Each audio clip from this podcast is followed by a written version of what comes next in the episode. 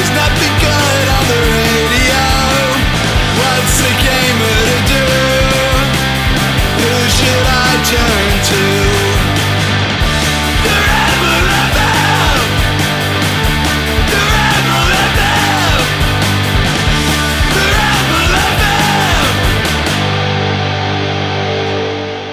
That's good. I like that. Yeah, thank you for telling me that I'm ready to record. the one and two count was, was good. Hello. Hi. Welcome to Rebel FM. I am your host for now, uh, Arthur Gies. Uh, Anthony Gallegos is stuck in traffic. Also, I like as soon as we start, there's like Oakland just starts to pop off. Did it? I didn't. Yeah, there's just it. someone rocking some uh, some started. beats outside. Ah, well, yeah, that that's going to happen. Uh, joining me, as you heard, is James Faulkner. Hello. of IGN Period Com, uh, and also Matt Chandronait. Hey, I'm Hi. back again Yay! for the second week in a row. Yeah, that's that's a decent streak, I guess. for me. and, and for us uh, overall, Yeah, Yeah. you know, uh, I don't, I don't, I think we'll do maybe one more With proper music? episode, Or and do- then oh. music and then music. because it's still, it's only the seventh. yeah, It is. So I'm going to be here. I'm not going anywhere for Christmas, so I'm around. The I whole time. am. I am. As Where are you going? Uh, I'm going to San Diego for a few days. I have a niece to meet that I haven't met, Aw, I'm going to Seattle. uh, and you're leaving on the twenty second or something. I, mean, I don't, I don't want to say when I'm gone. Okay. So I've got I've gotten a few uh, people on Twitter who are like, "Are you guys going to do a music special this year? Are you going to do a music special this year?" So it sounds like yes. I mean, I would like to. We'll Me see too. if schedules permit. I would also, I would like to get other people on, but Yeah, that's schedules are hard. Yeah, so that's true. You know, we, we'll we, see. we mentioned it to, to a, a person so far. Uh, and she didn't seem particularly interested. That's true. So, um, but yeah, we'll talk about it. We'll start an email thread, and maybe we can get like Danny to come on or Oh, something. Well, and if you have a, if you, you know, like even though we play a lot of games, we p- can't play every game all year. So if you Mm-hmm. have some suggestions, you know, there's no reason to really call out things, you know, that you know we've all played. So uh, Yeah, the unknown picks are, are, yeah, are better. Like unknown picks are the things that are really going to help us like find the stuff that like we just wouldn't find any other way without your help. So if you have some suggestions, uh, definitely you can tweet them at us, but probably the best way to go would be to send it to letters at eat-sleep-game.com. use use the he- the header music special. Yes, Or- exactly. Yeah, just do 2016 Yep, yep. music special 2016. And that way, you know, like, because if we're collecting them over the next couple of weeks, we can just do a search, uh, Gmail search, and find them really easy. So please use that and help us out. I think it's totally fine to do things like AAA games, but like if you're gonna be like Doom, like yeah, we, we were gonna we're gonna talk about Doom. right yeah yeah i mean like there there there are big aaa games that are going to be obvious that we're going to like pull some stuff from. Mm-hmm. uh, but you know if like if you don't think it's obvious or maybe there's like one track in one scene that's only used in one spot like Yes. feel free to po- point it out. I'm not saying like don't point out anything that has to do with doom to us. I'm just saying that like we're going to get a lot of people pointing out doom Like if we don't say I'll do Yeah, that. right i will too Hey, guess God, what? that game had such good music it did. Uh, Mick Gordon does good stuff. That performance they did at the Game Awards this year. Is that an eight-string guitar? I don't I don't remember. like an eight-string baritone guitar? I think I couldn't tell, but yeah, it was something like that. it was at least Yeah. seven. Um, because only really only seven strings can support that tuning. Anyway, um, So yeah, music. so yeah, we'll all right. I'll, we'll try. Yeah, We'll try. good shit, yo. And then I'll try to get it edited and up in time for Christmas, which should be a little easier this year because Christmas is on a Sunday. Is it? Yes, All right, that's cool. which means that theoretically I should have like the week to do Yeah, it. All And right. I don't have to write a shitty Point Break review this year. oh yeah, that movie. yeah, that movie happened. I, that, that was like the last thing I did the night before I went on vacation was I Oh, played God. Plants vs Zombies Garden Warfare 2 for four hours, which was awesome. And then I went and saw Point Break, which was the opposite of that.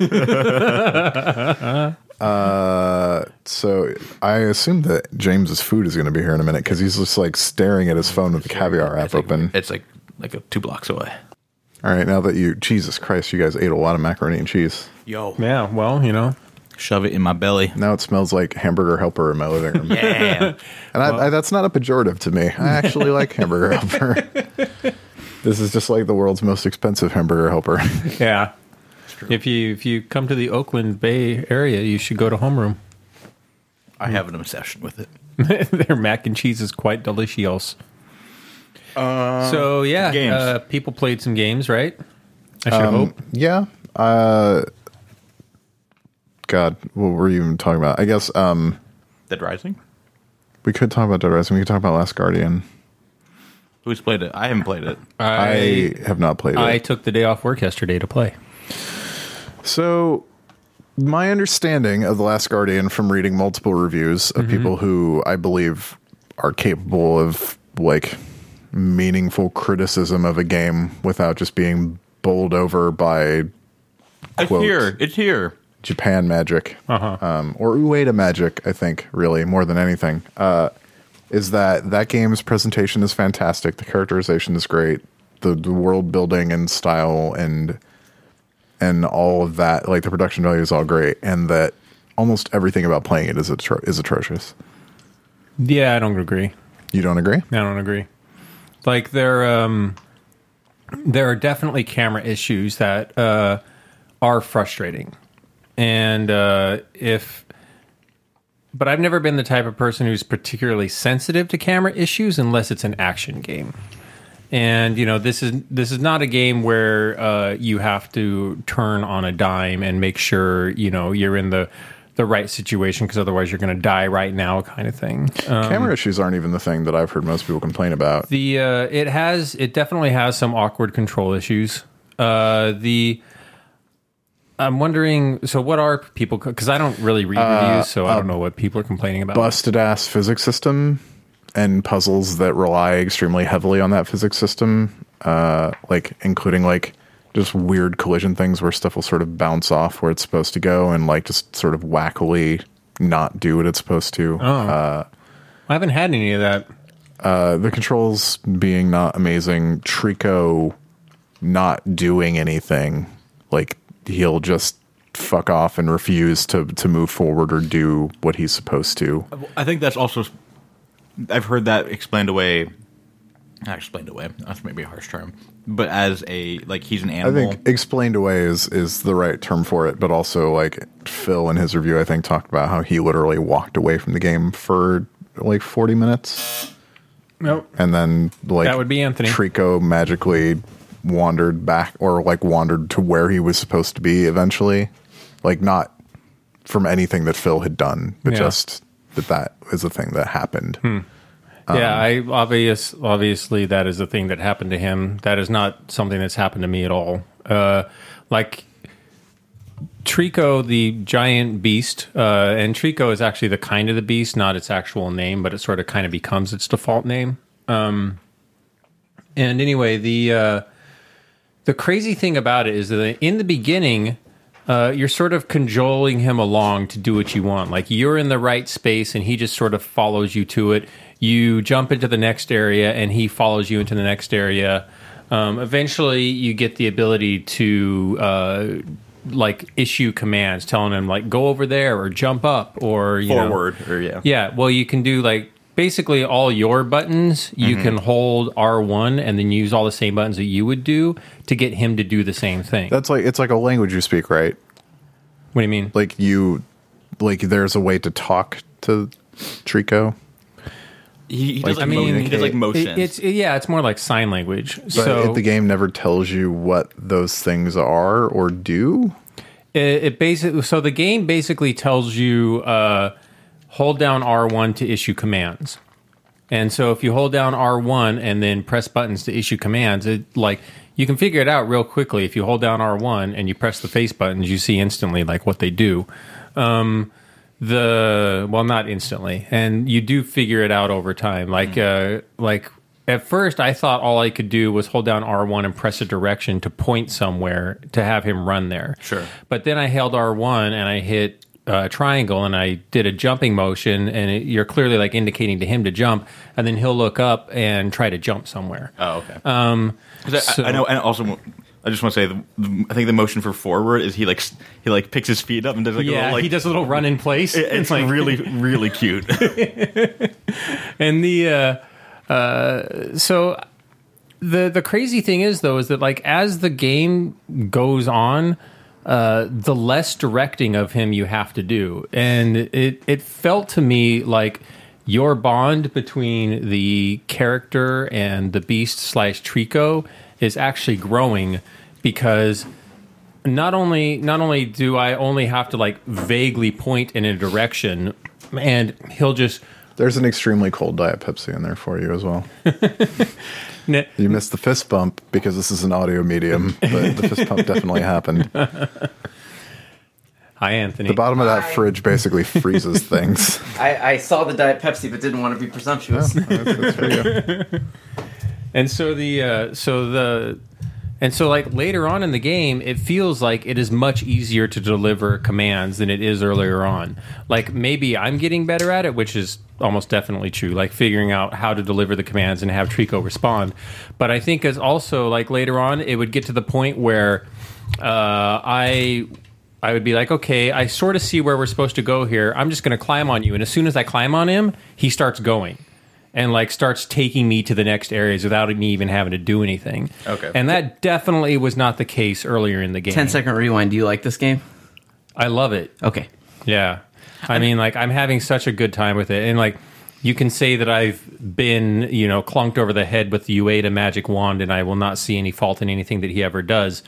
Um, but I mean, I'm I curious see how much the, of this is still Ueda at this point, too. uh, a lot of it. It's a very, very small creative team. They have a big support I know. I staff, guess it's but just it's like a very I thought It's like he's not been involved people. for many years, but I but I don't know how much work has Uh, actually been I- done in yeah, the game I don't in know many years either. either. Yeah. How much of the game was done when he like kind Yeah. of It seems Yeah. like design wise, a lot of it was, but technically speaking, they never really got it working. Yeah, so and maybe- even now, it technically they don't always seem to have Yeah. it working. There was some weird stuff.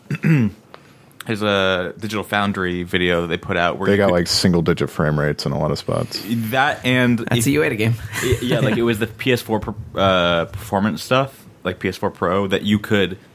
You can't select which option you wanted. You could do the 4K version, or you could do You can manually set the game's display, the system's display output to 1080p. and then get and then go back. No, you yeah, and then go back in and turn it back to 4K, and while the game's still running, so you would get the subsampling So Huh. With- without without getting the frame rate. You should go watch the video because I maybe Okay, so yeah, I, I don't know any. is this game? obviously I don't This is a 4K forty dollar game or sixty? no, I- it's 60, It's 60 bucks. Okay. I, Yeah. I do not think that they could ever sell this game for 40 out of the gate, considering how many years they worked on it. Yeah. Well, at this point, I no matter this, there's no point at this point. To be fair, that Mm-hmm. they could sell the game at any price and make the money back on it. I think. I, that's not necessarily true. You don't think so? I, if it's like a PS2 era team size, or even like early PS3, I guess. I guess. I guess. Yeah. That's that's Yeah. me. That's me thinking Well, that, that- there's actually been active development over all the years, which is not true. Well, that's what I'm sure saying, That like thing the- sat on hard drives The, for. the support staff versus yeah, like the, full time the, the, staff. the core Yeah. the core team is only like the core like creative team is like 11 12 people yeah, but then and they, then like every and then the all the other staff were brought in on contract basis to like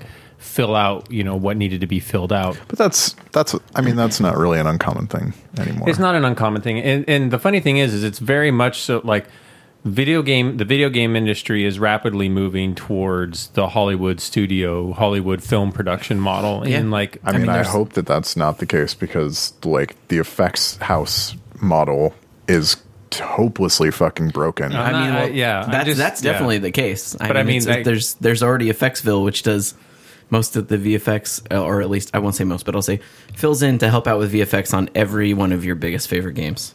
Like they are there. They've done Call of Duty, Bioshock, everything you can think of. They come in because they can't finish it themselves, and it's not worth them hiring people to do it Right. permanently.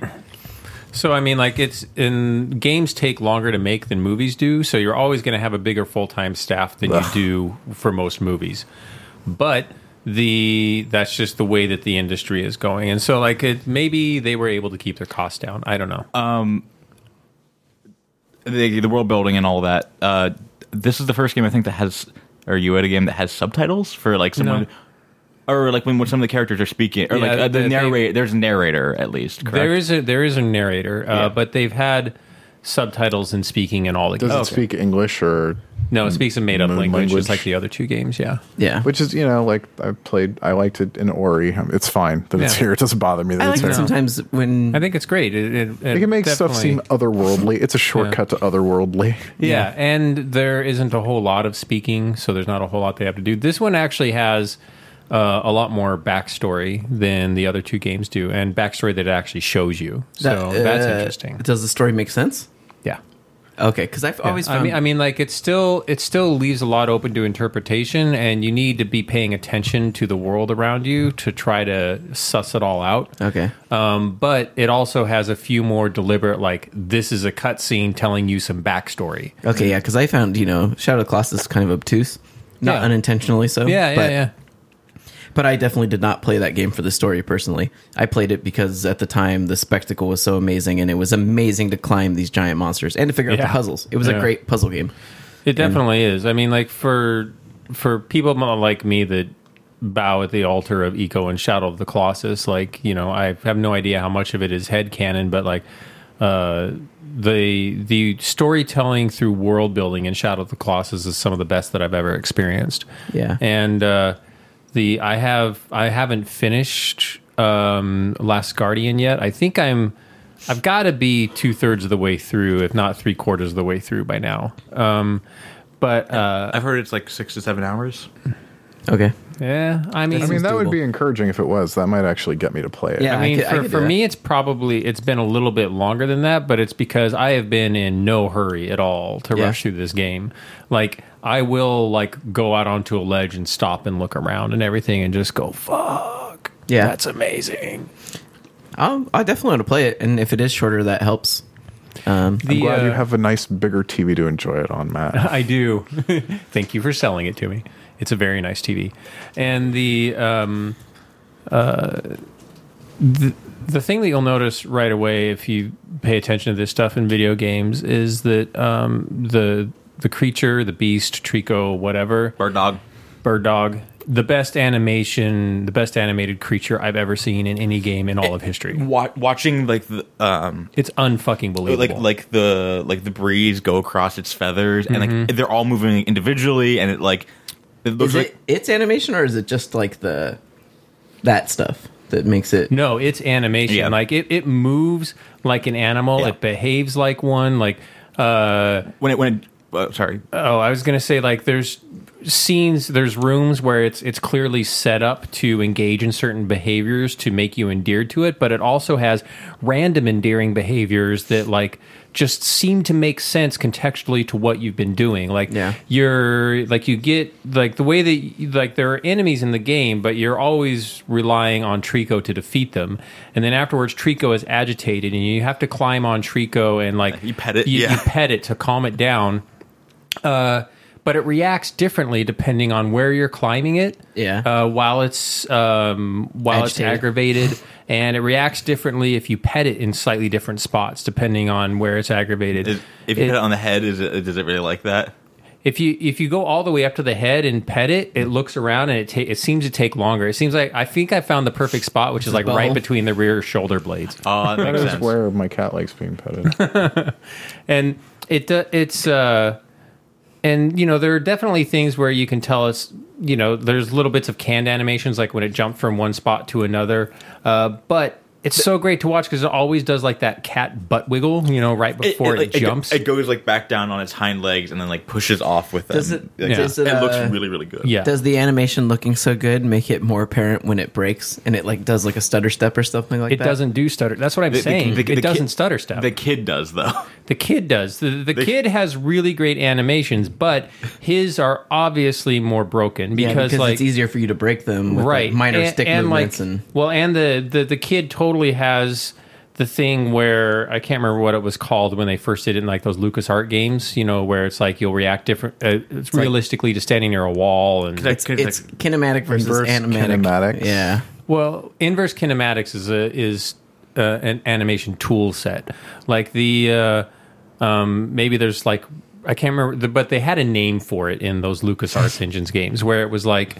Uh, you know, when you would use a force push, uh, stormtrooper would try to grab something with his arm. You know, Right. Um, so you, you can tell that his animation has a little bit of that type of stuff because no matter how weird the surface is, he'll always put his foot on the right location. Yeah. You know, he doesn't like awkwardly walk up steps or climb ladders, but you know, like when you drop and you grab something, like his wrist will totally break backwards and Yeah. he'll stay grabbing onto something. Hi when he's climbing ladders and stuff like that, his arms flop really awkwardly. You yeah. know, Sometimes like when his legs get caught on stuff that like they'll like do like the slippery slide, like it'll just get a little bit too elongated or something like yeah, that. yeah. Like, it, so he has some weird stuff, I, but, which is like- fine actually. Yeah. Like that's like an animation thing, like a, The- the- a hand drawn animation thing. Uh, yeah, yeah. That stuff stretches. Yes, a little squash and stretch isn't a bad thing, but his just look kind of like weird and rubbery sometimes. The, the, will, But the- but Tri- but Trico's animations, like I don't know, I played uh, seven eight hours of this game or so, and like I've never been able to find a spot where it looks broken or weird or j- it's like the game is clearly built around this creature looking its best and its most believable. Yeah. And you know, it's like at like I was saying at the end, I don't hardly have to direct it to do anything. I just sort of have to be in the right area, maybe vaguely point where I think we need to go, and it just starts handling it. And I don't know, that's probably a combination of, you know, AI and level design, like making it easier for the creature AI to actually path to these locations. But the end result is an emotional truth that I completely buy into. Yeah. And that's what these games always do. These games pull me like these Ico, Shadow of the Colossus, and now this game pull me in so emotionally and completely that like the jankiness of the controls, the drop in the frame rate, all the stuff that like I would level as like pretty strong criticisms towards a lot of other games that I play, I don't fucking care. yeah. Yeah, I didn't find yeah, Shadow of the Colossus particularly emotionally engaging outside of the awe. It's like it's like uh, the only part I found like emotionally engaging about it is it felt a little bit like when uh, what's his name is like crossing through the swamp in the Verdict story. Yeah. and he's like, Artax. uh, yeah, and he's like, Yeah. and he's like s- doing that. Like, I got that sort of like striving emotional feeling from Shadow of the Colossus because you're always overcoming something that seems so insur- insurmountable until it isn't. But I think it's assisted I also by never played Ico though. like the the sort of the obfuscation of like oh it's a made up language oh there's no english or any other language in this it's just like this sort of emotional performance rather Yep. than like something that you can pick apart Yeah. Right. because of the way it's delivered it's like if it's bad english voice acting we know Right. whereas if it's bad moon language Right. voice acting like we have no idea because Yep. it's just like Uh, uh, Yep. There's actually two things that actually that come to mind with this. One, I think this is the game I'm going to bring home for my family this year because I like we've never really played games before. is that because you can't find an nes classic No, my my, my my family has no like attachment to NES, but just because I wanted to, like people always talk about bringing games home. I've never done that. I've always been like it's family time, but I really want to bring and be like, hey, here's something I've been that I'm enjoying, uh, or just want to show it, like hang out with my sister and like play a game. So there, so like, it's interesting that you should say that because when I was playing this yesterday, Eleanor came home from work, and I was like, "All right, well, I guess we'll stop playing this because we got to because we're using the extra wood from our shelves project in another room to like mm-hmm. put up some more stuff." And I bought some tools and stuff. And I was like, "All right, let's go fix this up." And she was like, "Wait, what's this?" And then she started, and she didn't want to. She didn't want me to turn it off. Yeah, that's a game I might try playing with my girlfriend. I think she would actually really enjoy it because she See- liked Inside and stuff. You know, Inside's Oh, just kind of environmental puzzles Yeah. and Yeah. progression. I feel like this would be the same thing, Well, except she also really loves dogs. Yeah. And there's like a dog thing. So- Yeah, Trico will totally make anybody watching it fall in love, especially because if you like, if you sit there for a few minutes and you're like talking to each other, Trico will come up and like nudge you, Yeah. and the kid Like, kind of. And the kid kind of does this laugh, like ah, and like pets in return, you know. And I know. I was thinking to myself. Uh, sorry to interrupt. No, no, this, this this seems to me like this would have been the perfect thing for them to shuffle off some part of their dev team yeah, uh, or Sony teams to make a VR experience to parallel this to help with PSVR. Like it would have been such like nothing crazy, just to Mm. Yeah. interact with Trico type interact thing. with Trico thing, yeah. I think that that I think that Sony is relieved that it's done. I'm think- sure they are. I'm I'm, just are, saying too. that it just to me is like it would have paralleled some of the other things that I've seen in VR just with their particular brand. It's such a. It's just like.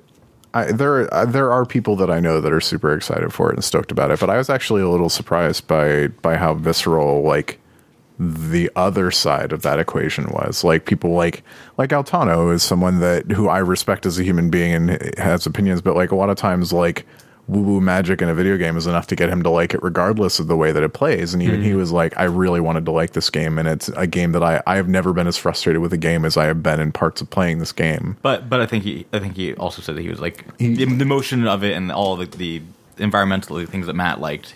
Right. him- It, he him. liked and he thought that people should try it because of this. should try it, but maybe just watch someone who's really good at it play through it on The- YouTube. Well, see, the the weird thing is, is that like, um, I felt like I was playing the game it wanted to be the way it wanted to be played Like, instead explain- of trying explain to play yeah. it like a video game. I- and like that's the and you know it's like uh because like I wasn't trying to force this animal into doing shit for me.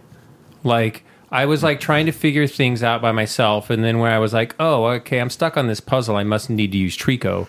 Then I would try to figure out how to use Trico. And it was like the game inspired a sense of wonder and patience in me and maybe it's because of my legacy with it that I was able to give it room to do what it wanted to do and that was extremely emotionally satisfying to me it created a different landscape uh personally that I just wanted to hang out in Sure.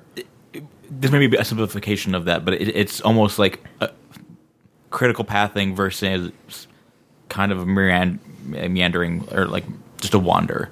Like you're like you're allowing the space to be and like be in the space, but without without it being objective driven. You're like, well, I'm going to get through the game, but I'm not looking for a scroll over here that has a collectible. I'm just going through the space. Well, it seems a little bit more Yeah. gamey than something like Journey. Journey's much that. Yes. Where it's just Yeah. like point A to B. But it this is is. it is definitely a video game Yeah, I was gonna say because I've I've watched videos and stuff, and I've seen like there are very clear objectives to get through Puzzles, yeah. Like, Like, yeah, like you have to take helmets and throw them through glass plates to like smash stuff. Yeah, and, like yeah, yeah, yeah.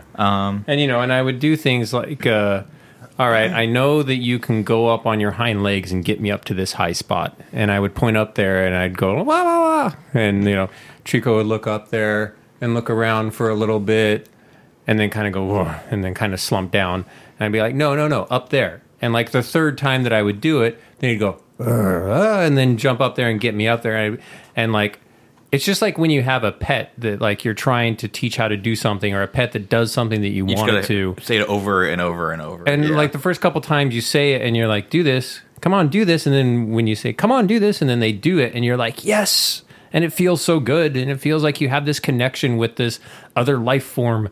And uh there has not been another game that has made me feel like I have a connection with another character in a game that is not dialogue driven that's made me feel like this.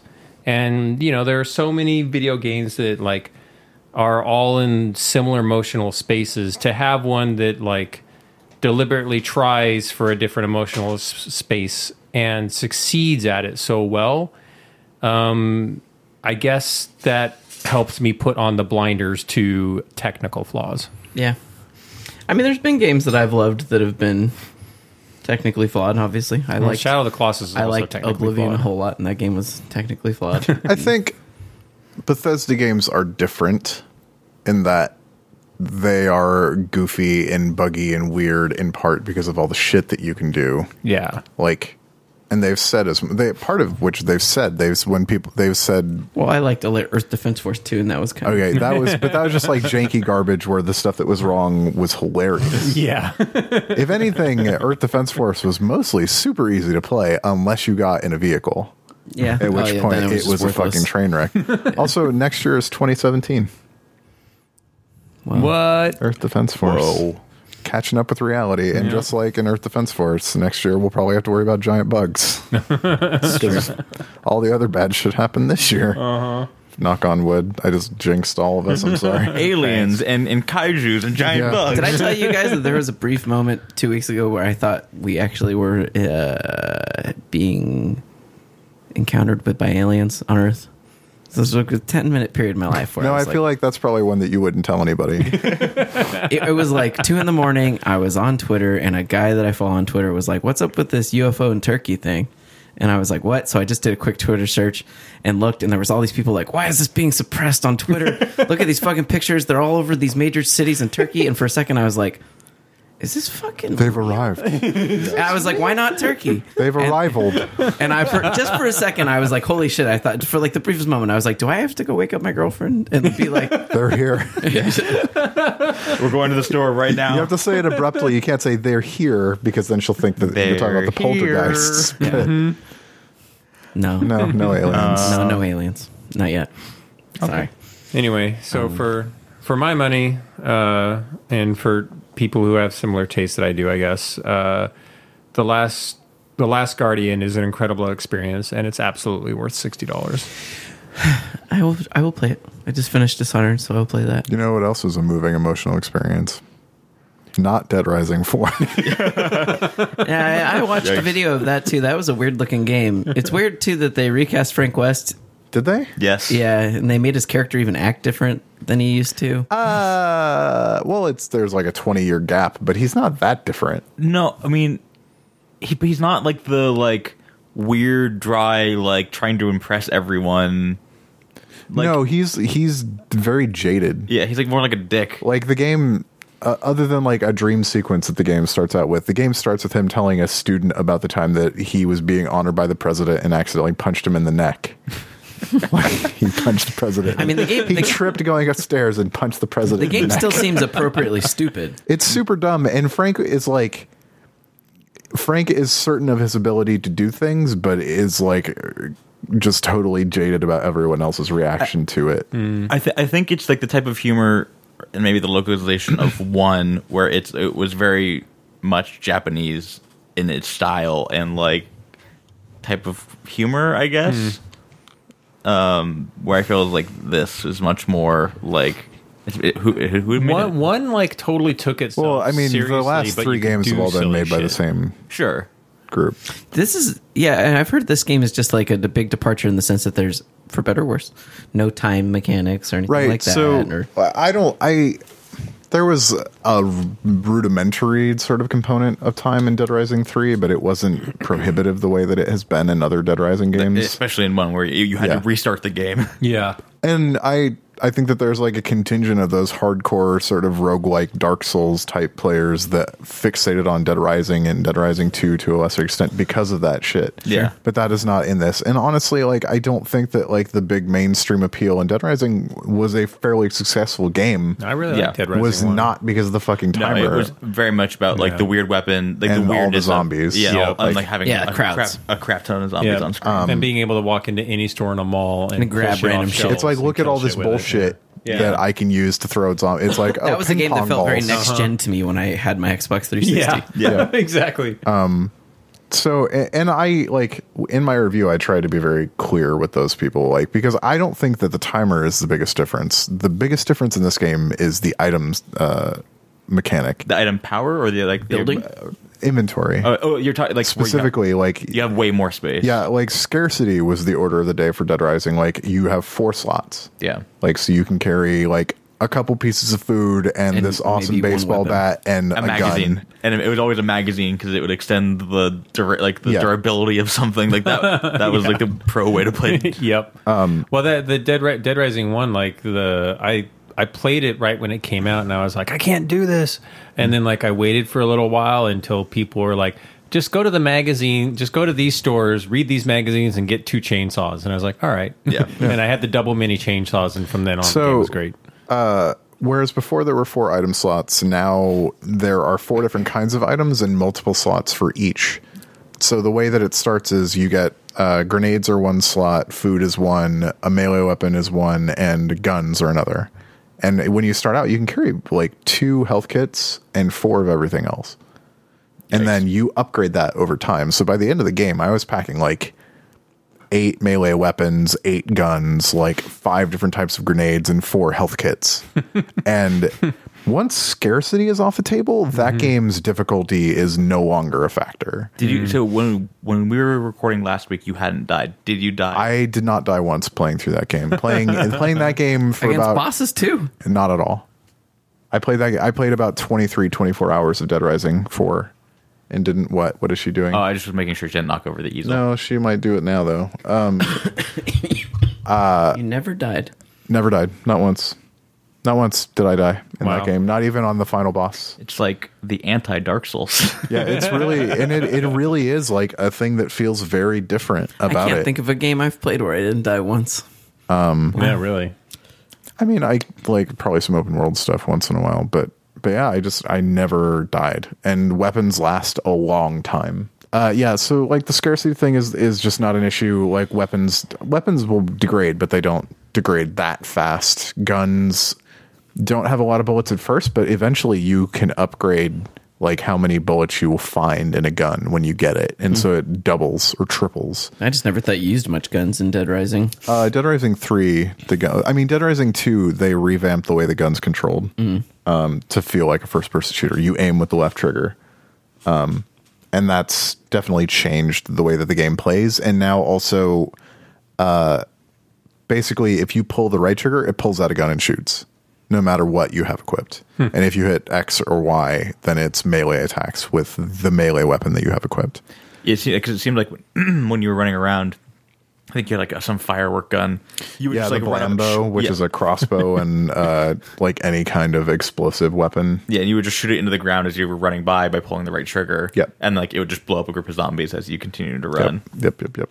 Uh, and so your basic combat capability is greater than it's ever been because when you, if you hold down the directional pad up up left or right, then it brings up a little sub menu of the weapons that you have, and time slows down.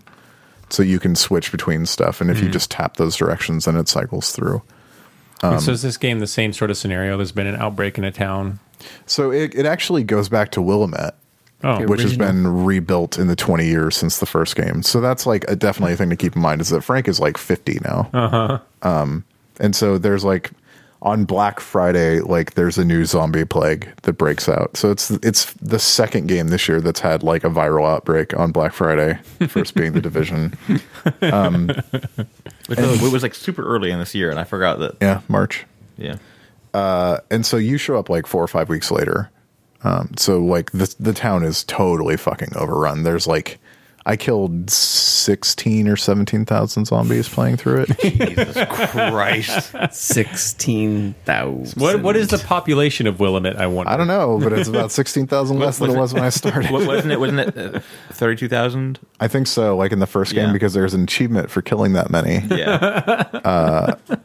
And And that's when you went out into the into the garage. You got into the car and you drove the car back and Yeah. forth until it respawned, and then Yep. you just did that for ten uh, hours. the interesting thing about this game is when it starts out like you're i mean not the first case like not case zero or whatever but like the mm-hmm. first proper chapter you start in the mall like the rebuilt mall and the mall feels pretty big and it it i didn't i totally forgot that there's like a town around it and then you go outside and all of a sudden the fucking size of the game blows up Oh, man, and I you bet. never go back to the into the mall at that point unless you want to Huh. so is it is so even though you leave the mall, it's still pretty open world style. Yeah, it's it's and- totally an open world. Um, but you need to finish like the first case, I think, before it lets you Mm-hmm. go outside. And when um, you go outside, can you go in all of the buildings, or are most of them closed? Uh, oh, so a fair amount of stuff is open. Like a fair amount of houses can be entered. Um, but yeah, there's there's a lot to see and a lot to do, and there are parts that are sort of cut off by blockades and stuff until you progress in the story a little bit. But there's a lot to see. I don't know if it's actually as big as Dead Rising three or not. Dead Dead Rising Three was pretty big. It was really big. Um, but uh, but yeah, I Does, does it have the crazy vehicle customization? It does have combo You can definitely vehicles, craft vehicles. like segways and golf carts and shit that turn into like golf cart firing segway monster segways and shit. Okay. Yeah, and like combo vehicles have combo attacks if you kill enough zombies. Um, and you vehicles are the way that you get like the highest like combo scores. I think I got up to like fifteen hundred. on one um, car. Yeah, but as you get higher and higher up on the combo count, the less time it allows between hits before it mm. resets the counter. So it became like a running thing a couple times for me. It's like, oh god, gotta hit that next zombie. So, is there ever a spot where you're not surrounded by hordes and hordes of zombies? Because it yeah, looked like always. it, it quiets down a little bit in spots in the mall. Like there's like moments where you'll be away, or like if you you can actually sneak. There's a sneaking mechanic in this that doesn't work amazingly well, but it does function. huh.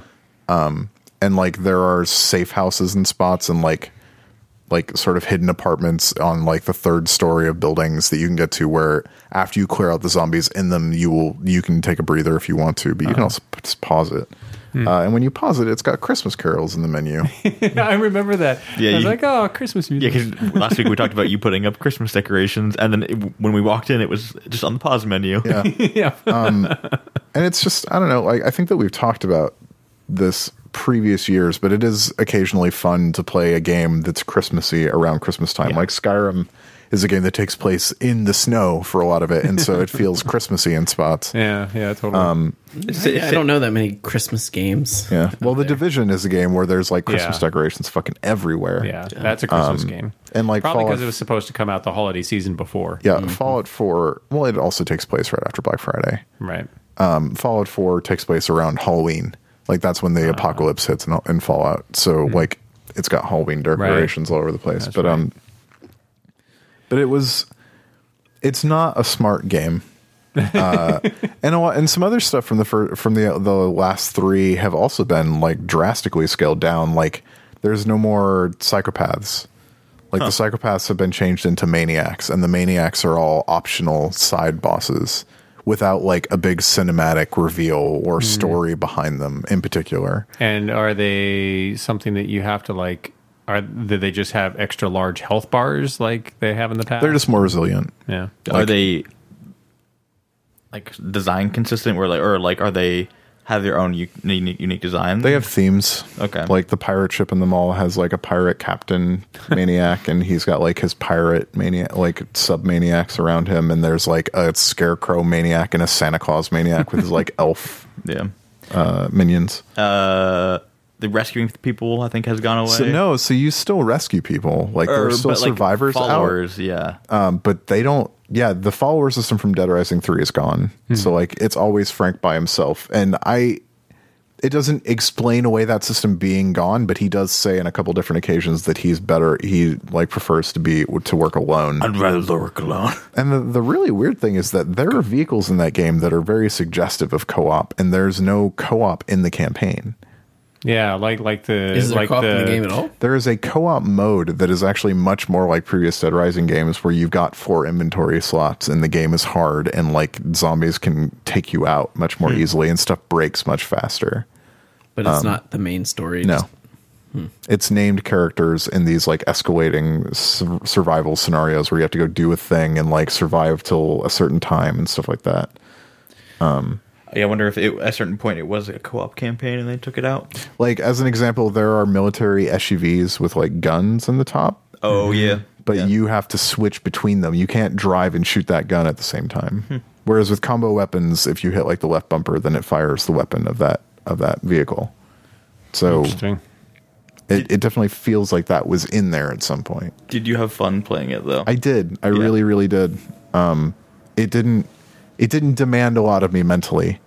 it was very much a lean back, like like kill 16,000 zombies Yeah. kind of game. Yeah. Uh, I liked wandering around the world. I liked seeing stuff. I liked finding secrets. There's lots of there's lots of stories that like a lot of the collectibles actually piece together stories and some of them are totally ridiculous like you find uh slash fic with uh TJ and Chuck from Dead Rising 2 in pieces. okay. And it's very like it's like very yaoi slash fic where they're like it's not just sex, it's love. Right. It's glistening love. Uh, and like like a bank robbery and stuff like that and all sorts of like w- my- mysteries of Willamette. And there's also like there's some story about a serial killer from like the 30s uh, that you find newspaper clippings of throughout, and so I, it feels like there's a lot more of that stuff in the game. There's probably a lot of secrets that that people haven't found yet and won't for a while.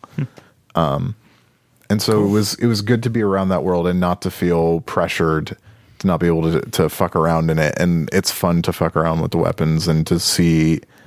It's it's the first Dead Rising since the first one where I was like, how many zombies can I kill for the counter resets?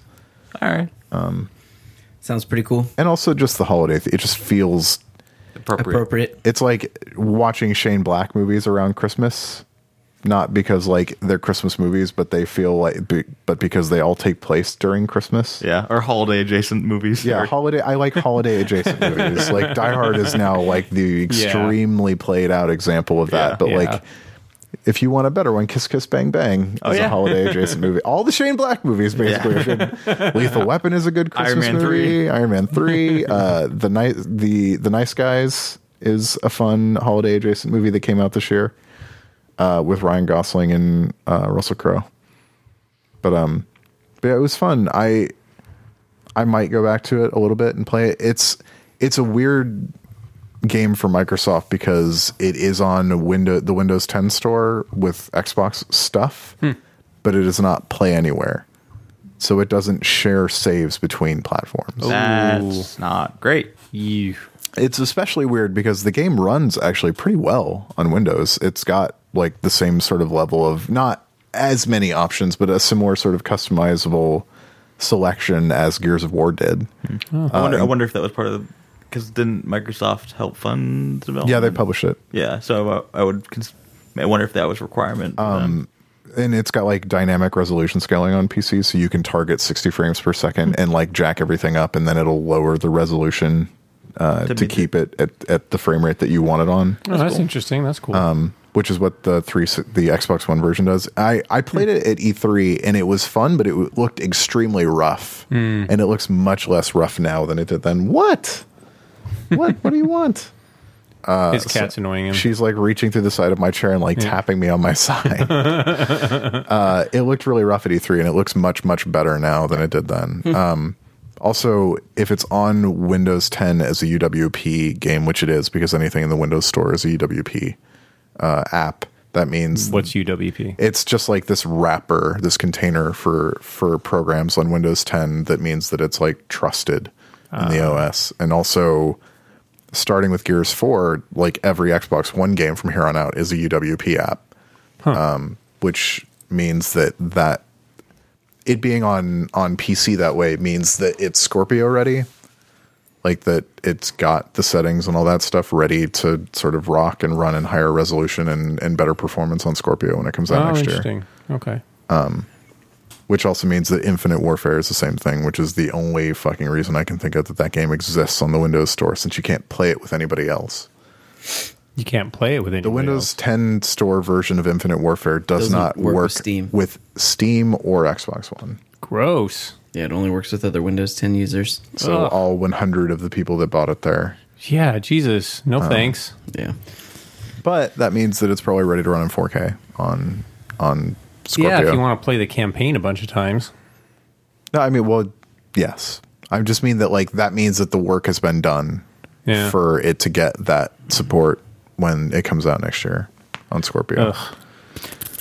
I hate I um, hate it when a multi-platform game is siloed like that. Yeah, and the, the I it's a publisher thing. Yeah, It's a publisher decision. Yeah. Um, and Resident Evil 7 is the next Capcom game that is on Windows 10 and Xbox One, and I don't know if it's Play Anywhere or not. Hmm. Um, I would like if it was. It was nice to sort of swap back and forth with a bunch of games this year to go back and forth between platforms. Yeah, I've gone back and forth between uh, Gears. It's the only game I've done it with, but it's I wish great. those Play Anywhere games were on Steam. I know. They might be eventually. Well, yeah. you could still you know people at Microsoft. Some, not that many anymore. As I've as I've been Your out of, former boss as works the, at Microsoft. It's true. As the years have gone on, though, my connections thin. You know, as Yep. it goes. Um, well, and more and more people like leave the games industry. That's what I mean, Or, yeah. like, You know people at Microsoft, at EA, at Sony. You know plenty of people at lots of places. You just feel weird asking them for stuff. Yeah, well, especially when it's been like, uh, hey, I know we haven't talked in like two years. Can I get a free thing? yeah, like that's a little awkward sometimes. yeah. No, I, I never ask people for anything. Yeah. I don't either. Uh, It's also weird for me, but Yeah, But yeah, Uh, I realize those people would ask you for a thing in a heartbeat, yeah. Uh, and you wouldn't feel guilty about it. You wouldn't feel weird about it if somebody you hadn't talked to in a while well, was I like, give "Hey, stuff what's out that?" to people of Marvel Heroes. Nigel. Yeah, my friend Nigel, I've given, I've bought him so much shit. So So I'm just saying. Uh, I since I think last we recorded, I played 20 more hours of Final Fantasy 15. Are you Oh, going to shit. stop while they Fuck. add more story I stuff know. to it? I was so pissed this morning. Like that's Wait, what? Okay, so they someone I forget who it was 'cause I don't know the team very well, but I think it was Ueda, maybe not not Ueda. Anyway, it was I someone. so- I don't know the Final Fantasy yeah, team. it was someone on the Final Fantasy team who went, "Hey, yeah, uh, we're gonna." F- there's a really crappy part later on in the game that I haven't gotten to, but apparently a bunch of people do not like. Uh, uh, we're gonna fix that. Also, we're we're gonna add uh, in some more cutscenes and stuff like that that are missing from the game. Like, and but they didn't say where. They don't say like. They're like, yeah, We're going to develop this character and show you why this thing yeah, they, happened. they tell blah, the characters blah. more, but they don't let you know where any of this is happening. So I'm like, I, okay. So I'm literally playing the incomplete sto- you're version playing of the beta. yeah. Not only are you playing a version that is going to be updated, but they fucking told you, like, well before they're updating it, that they're updating it. Really? I, I I didn't pay attention. Yeah, they're adding a bunch of story and cutscenes and stuff, but it's going to happen over the next year. Oh oh oh yeah yeah yeah. That, like I just didn't know when I bought it that I that, that Yeah. this was happening. But the fact that yeah, it's not soon. It's like down the road. So is it the kind of stuff that if you've played through the whole game, you won't get to see any of this content? yeah, maybe. Like they, they have Because the, literally game, have. 'cause the game's linear, right? It mm, has open areas, but you they're Yes, but you you- go from one I mean, open yes, area I to the imagine next some one. of it will be a cutscene that you probably hit a point of no return from. right. you Yeah. know? That's what I'm saying. Yeah, like some some of the stuff will be like I assume will be like triggers that will be like oh we're in this location in this place, but like it could be open world stuff like conversations because they apparently have still have to do all the voice acting and everything. It's very strange. Um, wow. And so, that said, I also put uh, 24 hours into this game since I bought it, Yeah. and mainly because I like playing it. Mm-hmm. But when, as I talked about last week, there's a bunch of systems, and like all the systems are less mystifying to me now. I just the quest system and some of the, the in terms of uh, I think I talked about it with WoW, where WoW leads you through an area. Mm-hmm. Um, because essentially the game is kind of open world. It's an MMO, so Yeah. you- but like you get led through an area. Yeah. This, let's say that there's a quest in an, in an area. You have to go to this farm and get these beets or whatever, and you get the quest from the guy in the city. Sends you to the farm. Uh, you talk to someone there, and then you go pick up the, you go pick up the beets, and then you have to bring them back to the person in the city who gives you another quest to go back to the farm, and this is a significant distance. Like, Ugh. and that that like So so it's open world MMO quest design, but the shitty version. yeah, like like they, they haven't learned anything Stuff from that you would say is 10 years old. uh, um, yes. um, and so like that just feels bad. Like, you can't pick up more than one hunt at a time. Right. um, which is like a lot of the game is like you go to the restaurants in the area, who's like like these diners. Yeah, and yeah. like, I was watching a Twitch streamer who, because I was like, I want to watch some of this Final Fantasy 15 stuff that everybody's talking, that all the kids are talking about, and like, he was doing that. He was doing like he was doing hunts, and like he went on a hunt and he came back. Okay, there's the next hunt, and then like he said that he's like. And he's like, "Man, I wish you could do one of the more more than one of these at a time." And Yeah. immediately when he said that, I'm like, "Wait, you can't do more than one of these at a time?" yeah, it- like you have to mark mark them off and like Got to make that because it was a long somehow. Yeah. it was a long trip and it would be like the one that i saw him do there was like he got on it he was at this roadside diner and there was a hunt that was out across this river and there was a, an icon way out there so he gets on this chocobo and first of all there's invisible walls everywhere Yeah. that like keep you from going places and then he was like A lot of them are oh it's on the other side Yeah. of this river i can't get over this river i have to run all the way back to the road to go across the bridge, on a bridge. and yeah, I know go- exactly. yeah. Where, I know exactly where you're talking about. it's things like that are infuriating. And, and but the thing is, like, I'll, I'll keep playing it, and I still like doing the quests because they're fun, and Yeah. the combat's fun, and the like the team up stuff is fun, and like the characters are always like talking to each other too, yeah, and like really cool. all of that stuff is is like the interactions and uh, environmental things. Will uh, you just hit a quest, and for the next to like thirty to forty minutes, every couple minutes they'll just bring up like someone will ask a question about the thing that happened a little while ago, being like, "Hey, like what about this thing?" Or like just like, like you were having a conversation, like you're they'll come back to topics. oh cool Um, like that's the stuff that keeps me playing yeah but there's just there's other like weird and bad uh, systems where the way the XP work, I think I talked about talked about Yeah, last week, yeah, where you, you did, bank yeah. XP and then once you go to sleep, you it cashes it all in. You can get multipliers, multiplier. Blah. You get multipliers based off uh, the quality of your room that night. Yes, Yeah. exactly. If you're just sleeping on the ground, you get just a 1.0. If you're going to a motel, you, if you go to a ho- ho- the ho- one of the hotel in the game, it's two point. It's If you go to a love motel, Yeah. Um, but also, if you end a chapter, it banks all the XP. So sometimes you'll be doing like I was like, okay, I got twenty thousand XP, which early on in the game is a lot. Later on, it's not so much. And I was going I was saving up money to go to the to the hotel to get like the double the double XP. And I was like, oh, I'll just I'll do the, the main quest first because it will like lead me back to the, like an area and to get the uh, XP from that one. And then it finished out the mission, goes uh, chapter complete, and just banks all that XP. No. And I didn't have a save from before, so I was like, okay, like that's like Uh, like you. That's just you- a dick move. You, you you punished me for like for playing your game. for, for playing your game. Yeah, See that that's my that's basically every single Final Fantasy that I've played since you know I was on the Final Fantasy VII hype train back Mm-hmm. in the day is is always been like that where I'm like, wow, this is really interesting. Wow, this is really cool. Oh man, fuck you, game. Yeah. and then I'm like, man, this is really cool. Oh man, fuck you again. That's Yeah. how I feel about Persona 2. Uh, like uh, it's just that's the only JRPG I've ever spent tens of hours in. yeah.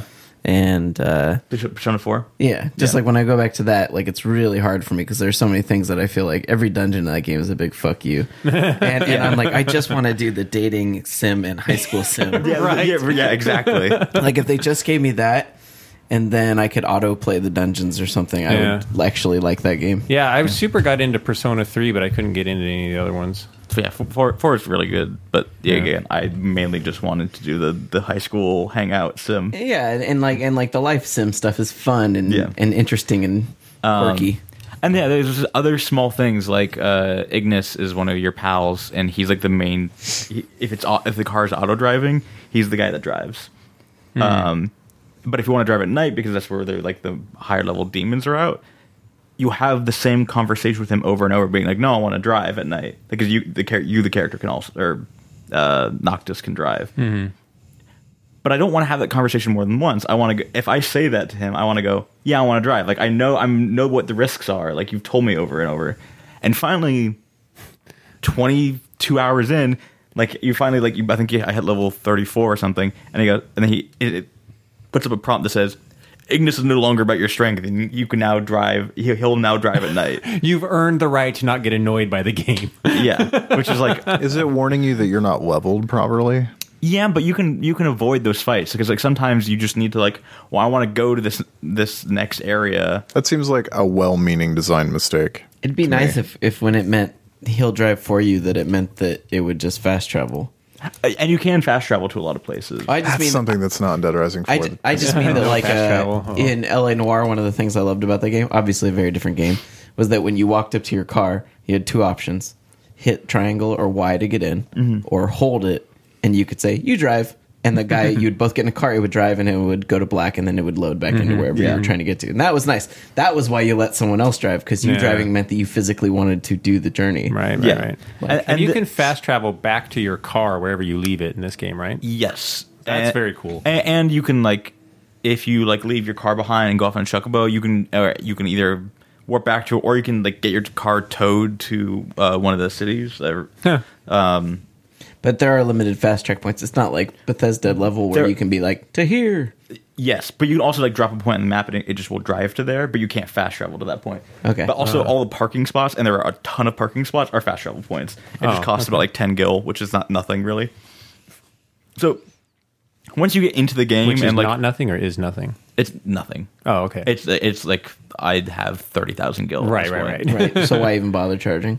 And uh, in the early game it matters because Mm-hmm. like in the early game like you're uh you're supposed to be like well sh- crap we're cut off from cut off from our resources Yeah. so let's like we have to do jobs to get money to make so we can pay for food and So, so it feels really good later on when you're like, yeah, I'll drop 10 gil everywhere I want. yeah. Yeah. and that at that point you've unlocked so many parking spaces that you can track fast travel all over the, all over the place and it doesn't feel bad anymore it's just yeah there there's some great stuff that said I'm having a ton of fun with the combat, even though the camera is awful, like legit awful. Like I'll be fighting, and sometimes it will be like all the way to the ground, and like there are a bunch, there will be in the open, but it will be behind a bunch of bushes, so you can't see what you're doing. like the and the bushes are just a little bit too high. Oh yeah. So like the, I'll be trying to like get the camera up above, and then sometimes the camera's just way too like far out, so you can't even see what your character's doing. There's just no good balance, and mm-hmm. I know there's different dis- distances, and I have it set to far, which is mm-hmm.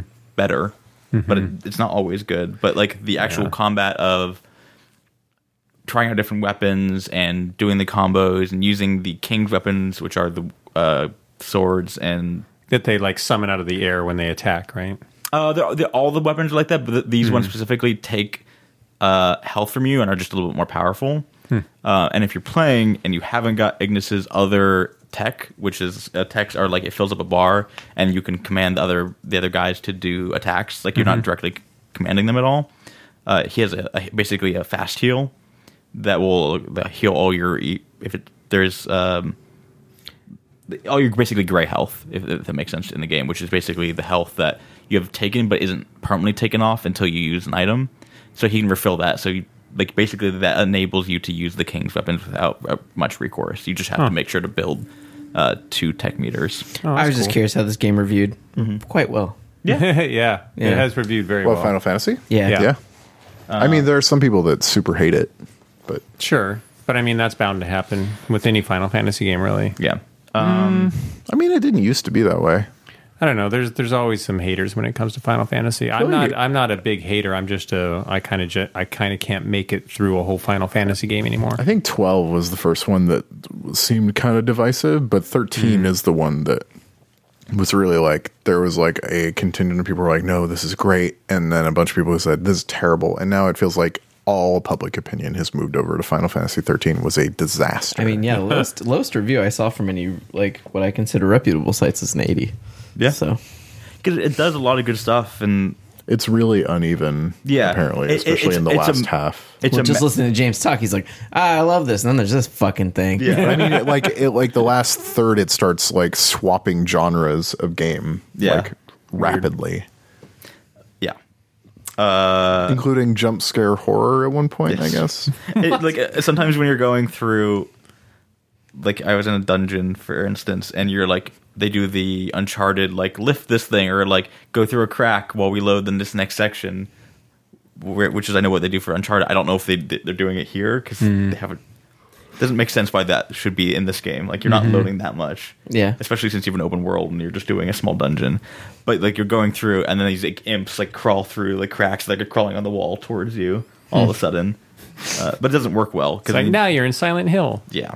Um but yeah overall i'm i'm, I'm gonna finish it because i at this point i put enough time into it and i like most of it and i, Well, any, anybody that I know that's been playing it for the last week or two weeks or however long it's been out, um, they all are of a mind the, of the same mind as you, James, where they're just like, yeah, I can see this and that and this and that problem, but like.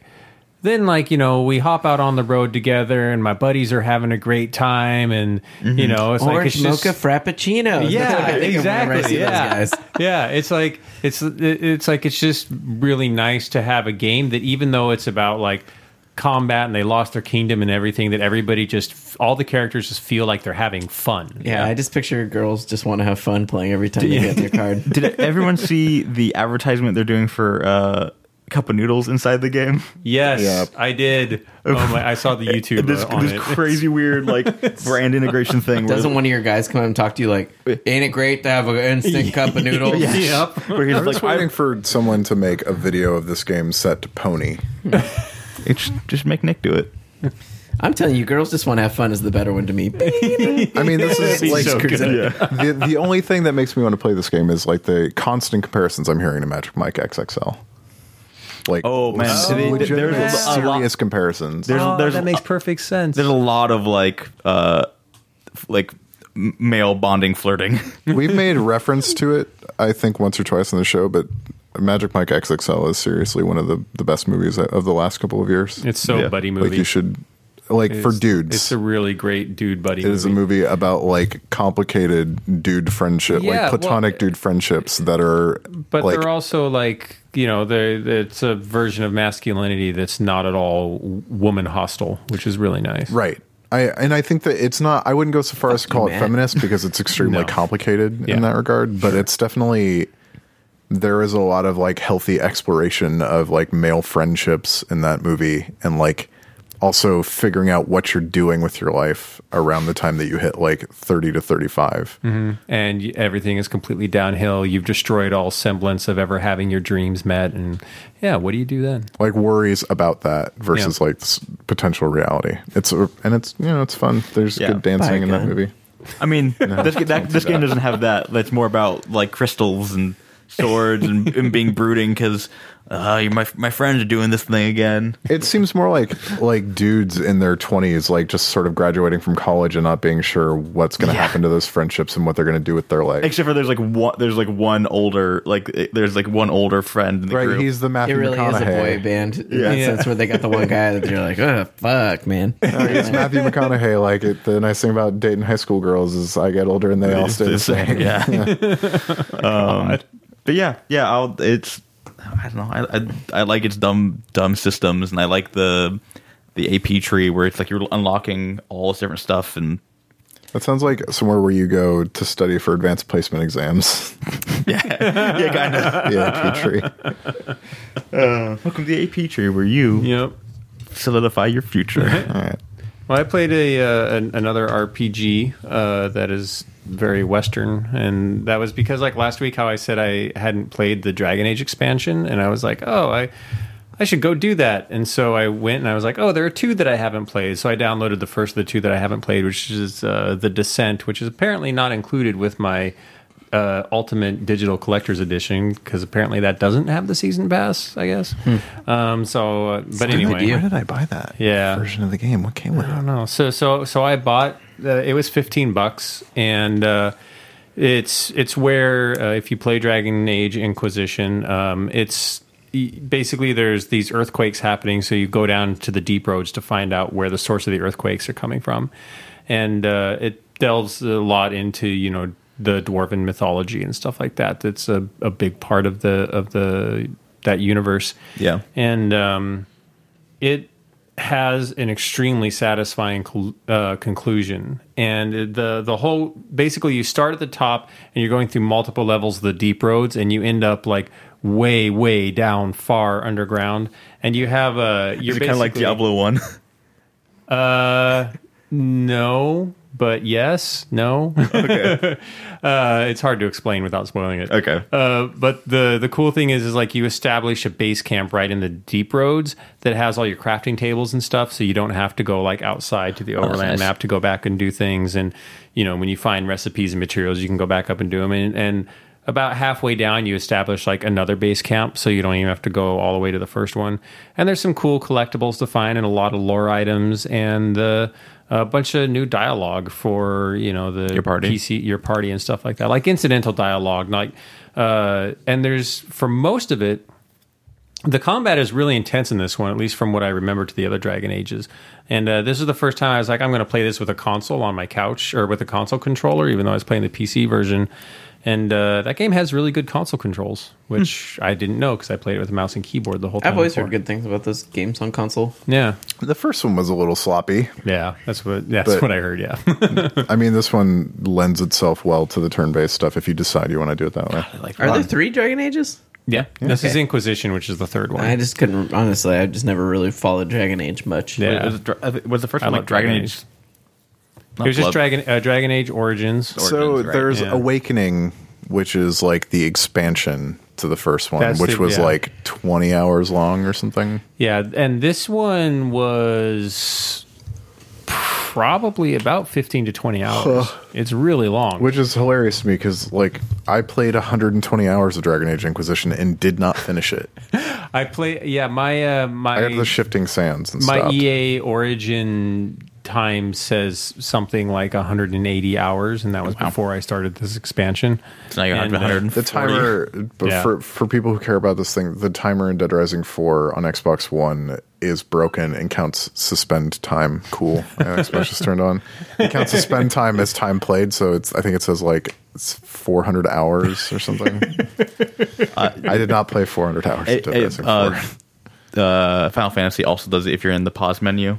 Like Yeah. it also, it literally has the counter at the bottom that keeps on going up. You're like, I'm in the pause menu. Like, no, stop that! Stop it!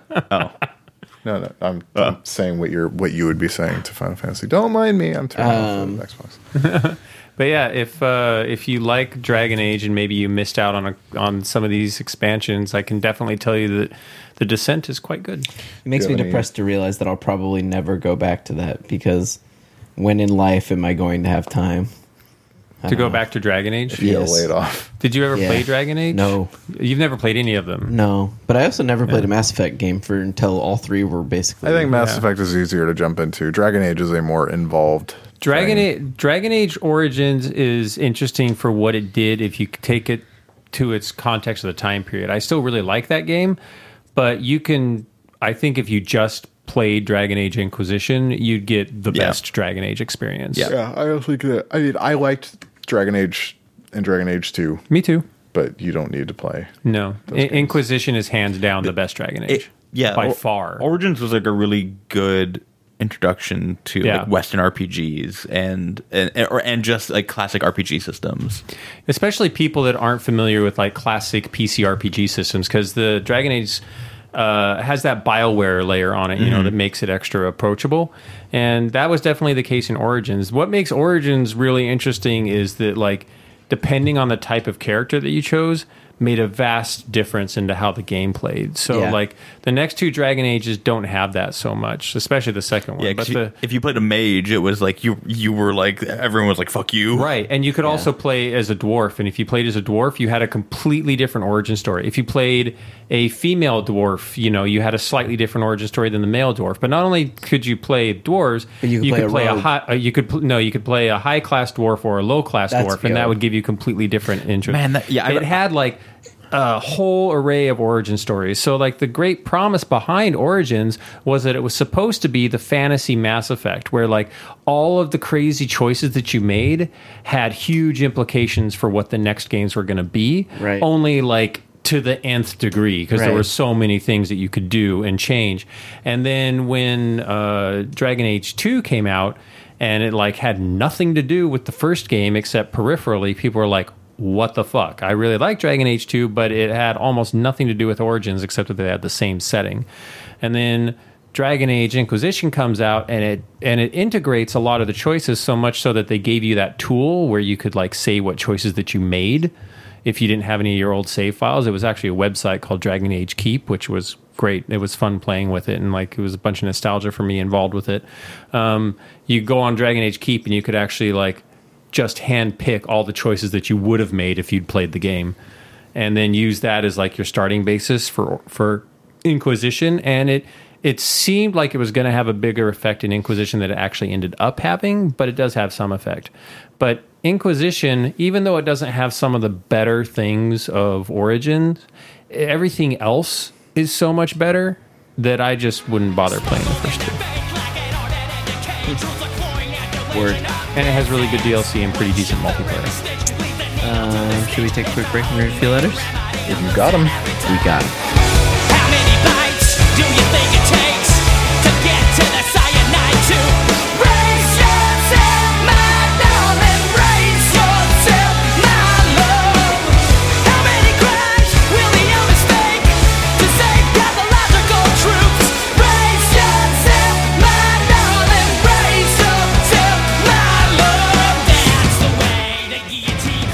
In. Hey Ben. With Microsoft getting semi-aggressive about PC gaming with the Play Anywhere program, it's piqued my interest a tad. Spelled piqued right. Uh, especially as I'm looking at traveling over the holidays, I would love to be able to crack open Forza Horizon 3 and continue my playthrough or even start on Recore. But I'm not sure about getting a gaming laptop that is semi-future proof. It feels like a losing battle with the push to 4K HDR and seemingly each title needing 6 gigabytes of graphics memory. Do you guys have any thoughts on how to approach and weigh my options? you will never mm. be future proof on a gaming I laptop. could swear I remember The Anthony saying are- something about his yeah. Razer before. Is Razer the predominant leader in mobile laptop gaming or is it Alienware? I would say Razer reviews higher these days. I will say this. One thing that made me annoyed about my Razer, two things. you hmm. should know about them. One, customer service sucks. Yeah, Dell Bad. support is Bad. better. Bad, De- yes, of all the like the OEM places, I would say Dell. Although honestly, you should buy a gaming PC at the Windows Store if you're going to do it. Yeah, and you can buy Razer stuff from the Windows Store. Yep. Um, but you can walk into the Windows Store and get stuff fixed. Yes, and I'll say the Razer stuff. I feel like the hardware, I like it better. Yeah. Their customer support sucks ass. And the other thing that really kind of chafed me a little bit is that I bought my gaming laptop, the new Razer Blade, in March, and it was with the 970 and these various upgrades.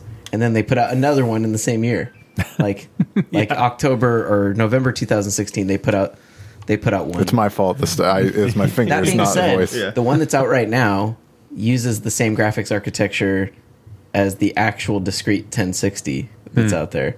And so it is actually a laptop that is technically VR capable and the 1060 does way crazier level graphics output like Sure. almost double that or almost way more than double actually than what the 970M did. Yeah, Like, yeah. It is, it is like crazy but I mean leaps that's and bounds. the that's the problem with gaming laptops though is it is it's going to be obsolete. There there is no future proofing yourself with If a you're worried about cost, then you should not be buying a gaming laptop. Yes. And that's well, he didn't say anything about cost. So I'll say this too. The only other thing that I could say about the Razer, if cost is not a thing, Hmm. is you could look into their Razer Core thing because the What's that? That's That's the, the, breakout thing. that's the breakout discrete box, so you can keep upgrading the video card. Oh, interesting. but it's so fucking expensive. Like the dock itself is like a couple hundred bucks. no, I the think. dock is five hundred dollars Fuck That's me. without a card in it. without a card in it. That's why I'm saying if price is not a thing, then that's a way to make sure you could continue to use it for. yeah, a well. Ben, there's your future-proof laptop. but that's if if money was It's no not I need a Actually, it's not- it's computer-proof barely- bank account. Jesus. I mean that kind of that breakout thing makes it barely portable. Oh no! At that point, that you're not doing for portability. At that point, Yeah. you're that's because A desktop you, replacement. you have Yeah. a, you have a desktop, and then sometimes you take the laptop with you and you play things in low settings. No. So Yikes. I, I I don't know. If I'm was building a gaming PC, I, if I'm if you're gaming on PC, I think that a laptop is a good way to be disappointed and mad. Yeah. yeah, I mean, I like my Razer Blade because Sure. it, it is nice when I go home, and but I definitely don't think of it But as you know what you can and can't my do main with thing. it. Yeah, I play games Yeah. on medium settings and stuff like that. But you know, I can still you can also write it off on your taxes. I can play Total War Warhammer. Yeah, it was for me. It was basically like buying a MacBook because it is very similar to a MacBook in Mm-hmm. the way it's like made out of aluminum, etc. Except that I could play a lot of games on it. Yeah, and I was like, and I could write it off of my taxes. It was all those things combined yeah, that I was. I like, wrote my. Surface off on my taxes. Yeah, Um, I'm actually waiting for. Uh, I mean, if I had the money, it's funny I say waiting for it like I'm gonna buy one, but like uh, I want a PC gaming laptop uh, that has you know all the the modern the the latest most modern I/O, you know, like with y- y- USB C USB C and uh, you know like uh, display port. dual dual channel display port and that kind of stuff. I don't, but I don't think you're going to get that. Why? Why is Not why now. is DisplayPort Not a a thing? I don't understand. What is the like my video card? Like you know when I was looking at 1070s, they all were like one HDMI, two DisplayPort, and I was like, I think what? display well DisplayPort had like was able to do 4K before HDMI was. and one and no, never mind. I was gonna say 144 hertz, but that's uh okay. And the latest Yeah. Thunderbolt was- it model, was, yeah, that's DisplayPort. I just hadn't really seen very. I had never used DisplayPort that. Yeah, much, you, so- Yeah. the HDMI doesn't support I think more than 60 hertz. Okay. That, uh, does that sound right? yeah. I think there may be some other. Yeah, I think that sounds right. Uh, and the and the It is latest a smarter uh, connection. the latest USB C specs, uh, USB 3.1 and USB C with Thunderbolt, which is also a PC thing. It's not just a Mac thing. Um, your power, your uh, Data. video, and Yeah. your data, and your audio can all be in one cable, That which is like It was pretty neat. which is fucking great for a laptop. yeah. Wait, power. like video. with the new MacBook Everything- everything Pros, in if you have like a new MacBook display or a new Mac display the that has LG USB C What- LG or what the can you do that? LG And display. they're, yeah. they're doing the, they're doing this on PC desktop motherboards already. Like the uh, oh, I can't we didn't actually explain what it does, which is that Oh, you sorry. connect your laptop to that display with a USB C cable, and that powers your laptop. The USB C is the same thing as the Thunderbolt. No, No, but the Thunderbolt and USB C can all can be in the same port. It's on the same bus. So there you go. Yeah. Like the So- bus is like the data stuff inside the computer. The port is the form factor. Yeah, the, the, the LG monitor for the new MacBook Pros it also like gives you expanded uh, ports on the Yeah, box. more ports. yeah, or on the actual screen, which is like the weird thing. It Apple's Which they've done, Yeah, but- like eh, with the Thunderbolt monitors, like they did Yes. that as well. Yeah, but I'm not. I'm not really talking about you know like Mac stuff. I'm talking about a PC laptop. I don't- I just because that don't- capability will come to them too. I, I don't think that it is because I don't think that that stuff is important on the gaming laptops, and increasingly, gaming laptops are like a boutique thing and not. I don't know. For for me, that kind of thing is really important on a gaming laptop because the less cords I have to carry with me, the better. Well, yeah, but you, and don't take this the wrong way, are a weirdo with your needs. like, I'm not saying that to to like joke. I'm saying that like the needs that you have for a laptop. The needs that I like, if I not- could buy a laptop, my needs are not standard. it's like needs. me the last time I built a computer before this time, I was like, I need a fucking PC motherboard with Thunderbolt on it. How fucking stupid is that? Yeah. Well, and if I if I was to build a gaming PC these days too, it would like have all kinds of weird shit on it that like you know nobody else really needs either. So, next but that's question. gamers for you. Okay. I don't know if there's any context, any reality to this, but I'll read it. It's from Cameron. Well, that's a good sign. He says, "Are we about to see a failing of AAA games?" That's I like that he starts off with a question and then an Okay. explanation. Hmm. He didn't bury the fucking lead. Yeah. he says Good it job, Cameron. seems like I know why he's asking this. He says it seems like most everything that came out in the holiday window is lagging behind where it was expected in sales, despite generally positive critical response across the board. With most of them being sequels, I can't imagine that it makes it likely for big publishers to take any added new risk on new IPs when even their old establishments are falling short of their mark. Is this just the beginning of something or an anomaly?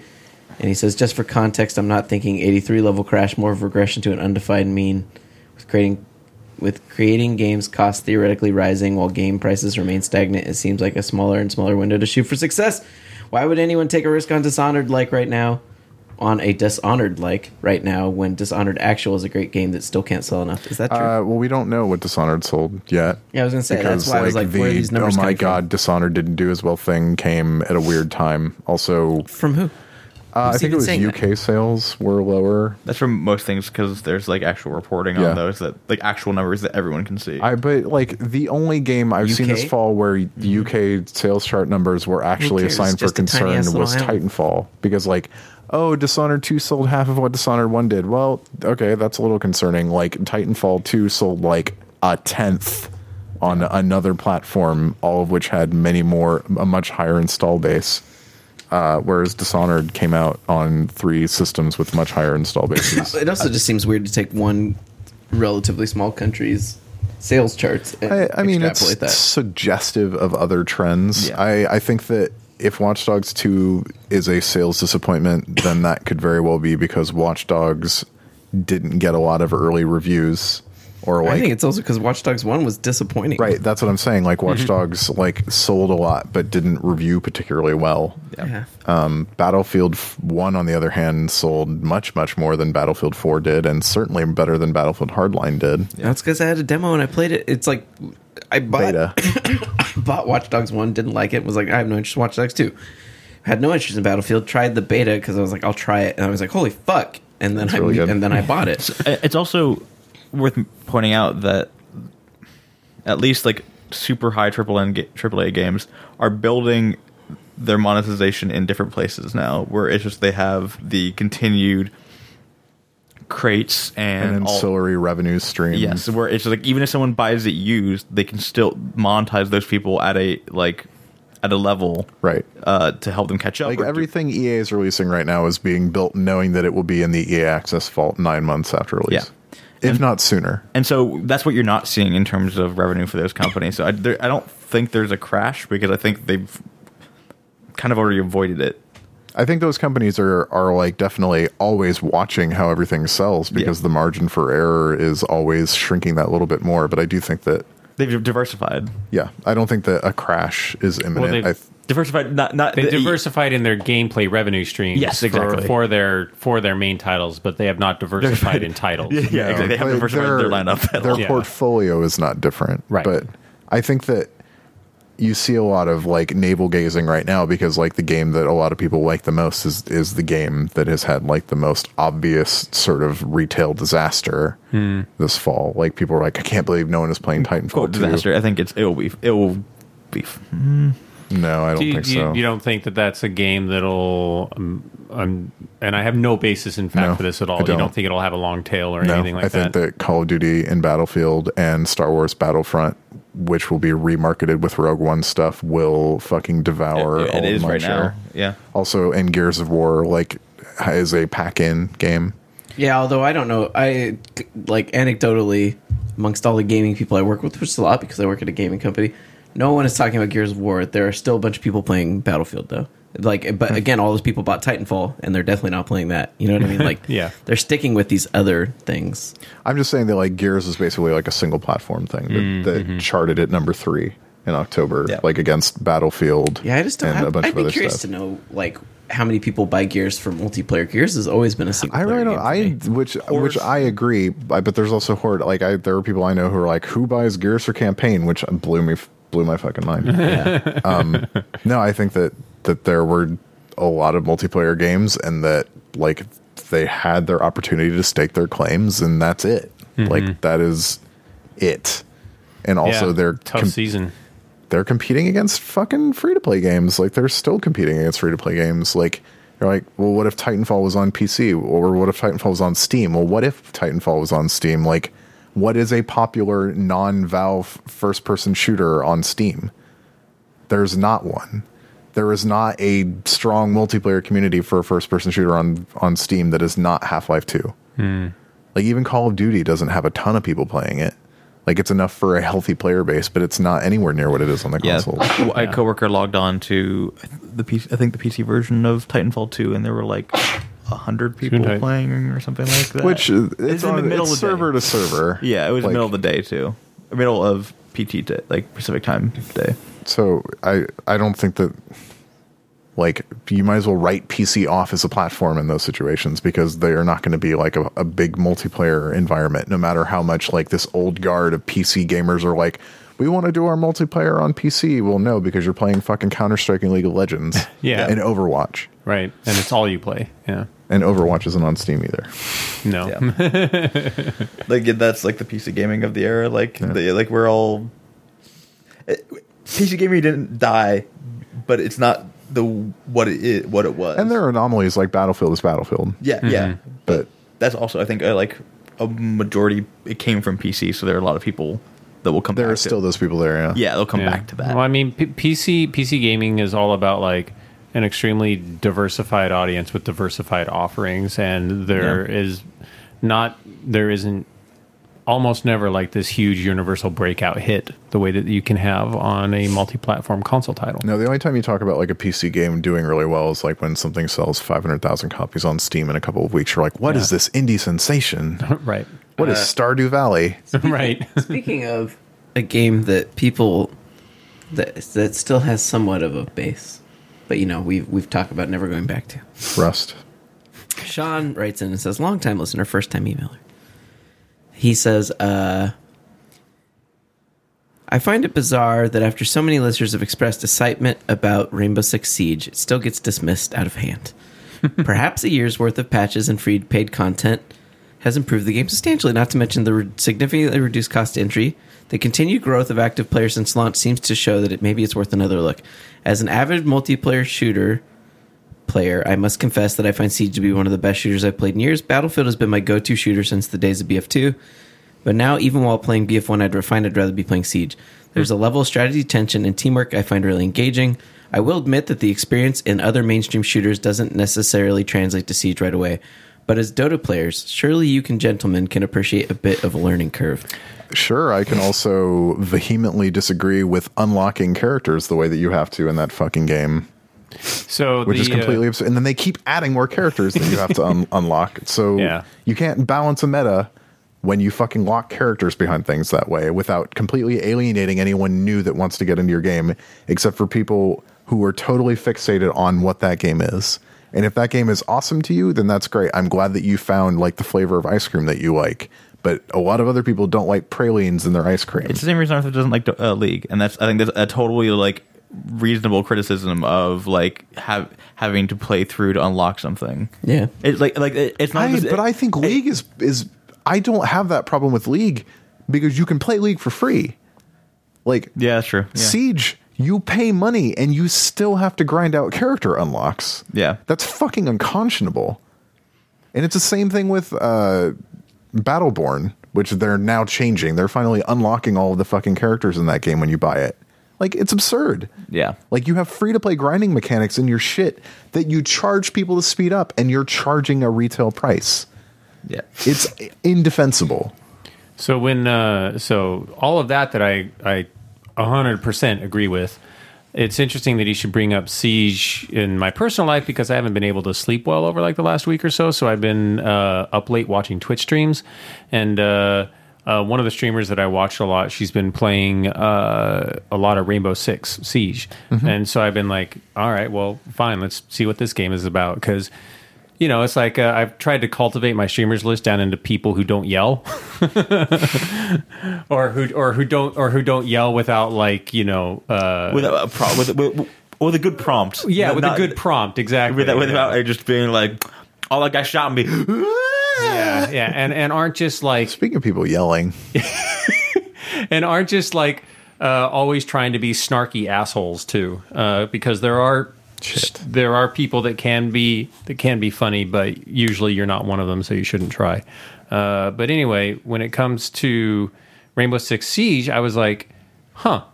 This game actually looks a lot better than when I played it back in the beta because it looked like uh, you know a 60 FPS shooter uh, with some really cool mechanics, and I was like, this actually looks like a precision precision shooter now. Whereas before, like when I played it in the beta, it felt like mushy garbage. I think it's it's built as an esport, and hmm. I think that it is singular in the way that it does that in the shooter space. I think that it had there was a an enormous amount of potential for that game to be more than what it was, and unfortunately, when you when you introduce a game like that, if you fuck up the landing, Yeah. it doesn't matter how much you recover because like you have established what that game is. Well, I, I You have, no like, idea. Like when Sean in his email mentioned the growth of the game, like I have no idea how much it's been growing, but I've definitely seen more people on Twitch streaming it than were before. So there's like that Yeah. sort of It- nominal streamer growth anyway. I, s- I saw I saw a video done by someone or a YouTuber called Super Bunnyhop. Um, I've heard of that person. Yeah, they're relatively popular. Um, but they did a like one year like an end. They're gonna do. They said, "Hey, I'm gonna do an annual review for this game because like it's gonna hopefully having continued support." And he goes over the criticisms of like the net code and everything, on how it was bad at launch. It got better, and then it got worse again when they added a new anti cheat system because there was a lot of cheating going on. Um, it's just really, really comprehensive as someone who's like he just paid attention for the entire year and then made a video about it. It's, uh, I, I think again, it doesn't dismiss anything about the actual unlock system. Yeah. Yeah, no, I don't. And Yeah, if you no, like the it game, I'm doesn't. saying you can't like the game. No, I'm of course saying that like Yeah. there are, there are so many things. It still does wrong. Yeah. like that is that is still there as far as I know. But yeah. Well, the uh, the part of what I what I also wonder is if the increase in Twitch streaming and YouTube traffic is Ubisoft like throwing stuff out there for streamers to play and to tough to their stuff. Yeah, maybe. It shouldn't be tough to say. It Yeah. should I should be able to look at a video and see for sure. Yeah, right. It should be up there to say like I got this for free. Um, but the it, the interesting thing about watching it is watching people change up their their characters uh, because they have different abilities based off their maps and how well they're doing and who they're up against. Yeah. and uh, then they'll they don't actually call out like you say they don't say oh somebody's in the vault. They say, they say uh, like Valkyrie's in the vault. And you say Valkyrie's in the vault because If the then they yeah. they know the character and they know the abilities that character has and then they approach it differently based on who's in the vault. And so not only does that make it I'm sure interesting as a player but it makes it interesting as a watcher. Yeah. Because then you're like, oh, okay, I understand why now they're trying to attack this room this way. If you've watched enough to know what the characters do. There is a meta to that game in a way that a lot of shooters never develop because their mechanics do not lend themselves to it. Right, right. My uh, old roommate Alfredo uh, that's the the game he's now it's just a Twitch streamer. That's he does what he does full time. Um, that's the game he streams. Just because like he used to be he used to play prof- uh, Rainbow Six Vegas Mm-hmm. professionally, Right. Mm-hmm. And now he that's just what he plays. Like and like yeah, it has a pretty consistent community and like continues to be competitive. So I, I hopefully I mean, it's got a community. It's. I don't think that it's ever going to be like the esport that No. Ubisoft wanted it to be. No. Um, I maybe with the next Rainbow Six game if they don't fuck it up. because there are a lot of really good ideas in that game. Yeah. Um, but it's it has some of the the greatest moments of triumph and some of the most infuriating moments. Could you get that uh, of any shooter I've ever played? All right. Just hit the button. And with that, we'll wrap it. All right. All right, do it. I opened it. You close it. Hey, so we exist on the internet. I'm at Chuff Money on Twitter. Arthur's at A G I E S. James is at James underscore Faulkner.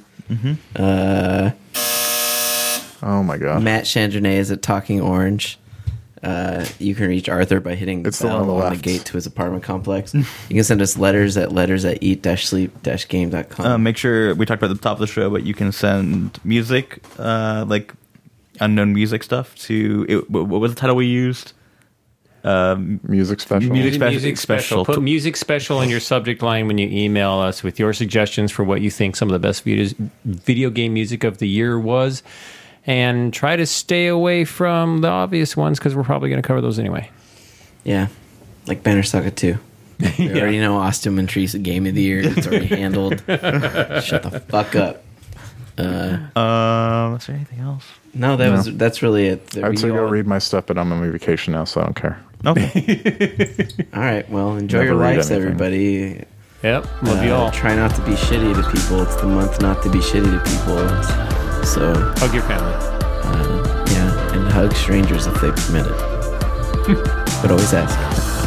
Consent.